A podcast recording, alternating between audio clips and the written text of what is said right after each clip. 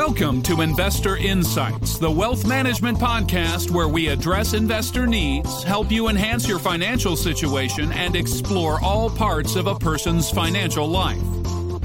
And now, the host of Investor Insights, Mike Williams. Hey there, Mike Williams, and uh, thanks again for joining us. Today's podcast is going to be called They Did What?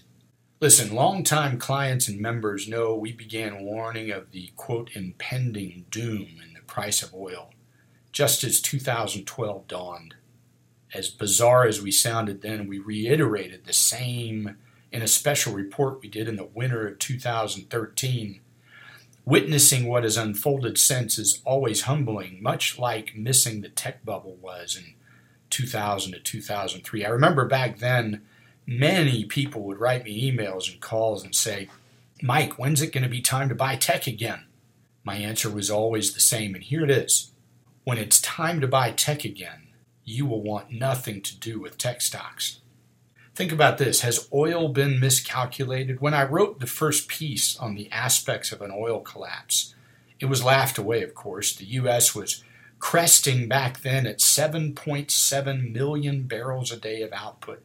People were shocked by all the fracking going on. Fracking was termed, though, too short term, and the thesis was that it was a one shot wonder. It just wouldn't last.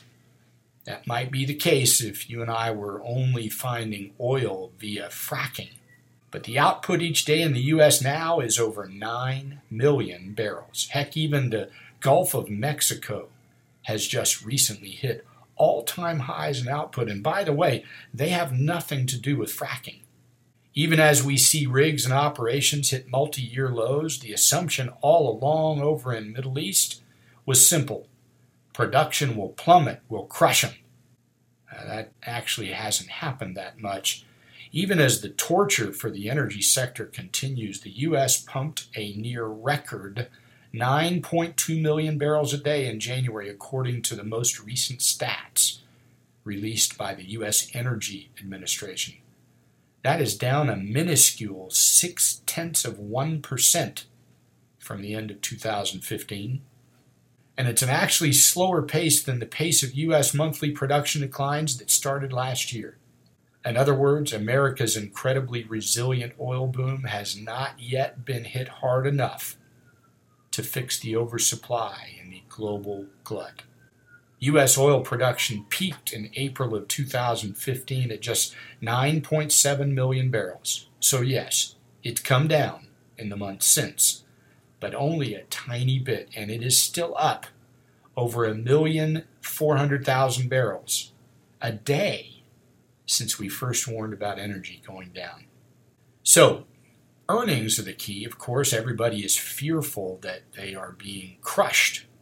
Well, when you throw in the disappearance of energy earnings, it is indeed looking like a recession. In late January, after watching values get shattered in the oil sector, we suggest the following in your morning note. Earnings damage done was the question mark. The yearly change in forward earnings did turn slightly negative during June of last year, and it's up just 1.1% year over year through the week of January 21st. However, the S&P isn't in a profits recession when you exclude the earnings of the energy sector.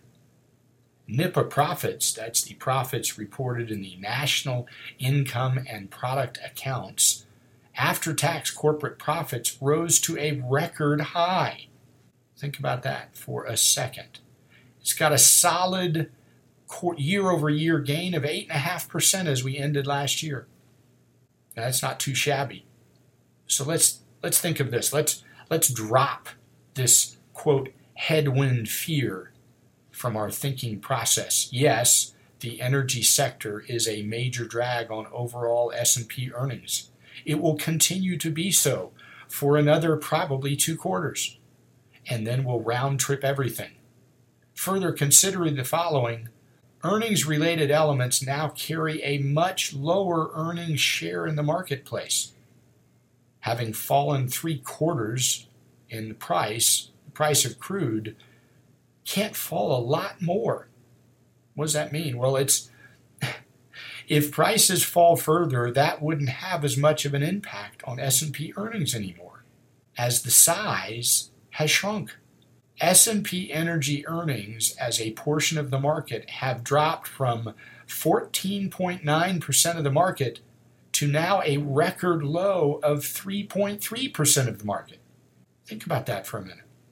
Another $10 a barrel drop in oil would be fantastic for the economy and consumers worldwide, but it would only affect earnings by a mild amount since they've already been shellacked. What's the bottom line? Bottom line is this the markets are feeling the trepidation of what this next earnings season will bring as the data is going to begin to flow shortly for Q1 results. I stand by the same thesis presented in several podcasts. The impact of the energy collapse is about complete. We should see a round trip by probably early Q3. The media will mistakenly focus on the quote earnings recession when the bulk of that setback is all in energy comps corrective windows and or periods of price panic, even a hoped for summer swoon should all prove valuable for long-term investors with cash holdings. By the way, let's pray that we get them all. Fear is good for values. The focus on an earnings recession feels like 1994 to 1995 all over again. It also feels like something else. It feels like Greece, debt problems, Grexit, the pigs, Czechsit, Brexit, Brazil, Ebola, and Zika virus fears. All of them fell into what we call the Armageddon Now box, turning into Armageddon later. So I hope those thoughts have been helpful. Think about them. Have a great day Thanks again for joining us. And until we see you again on the next podcast, may your journey be grand and your legacy significant.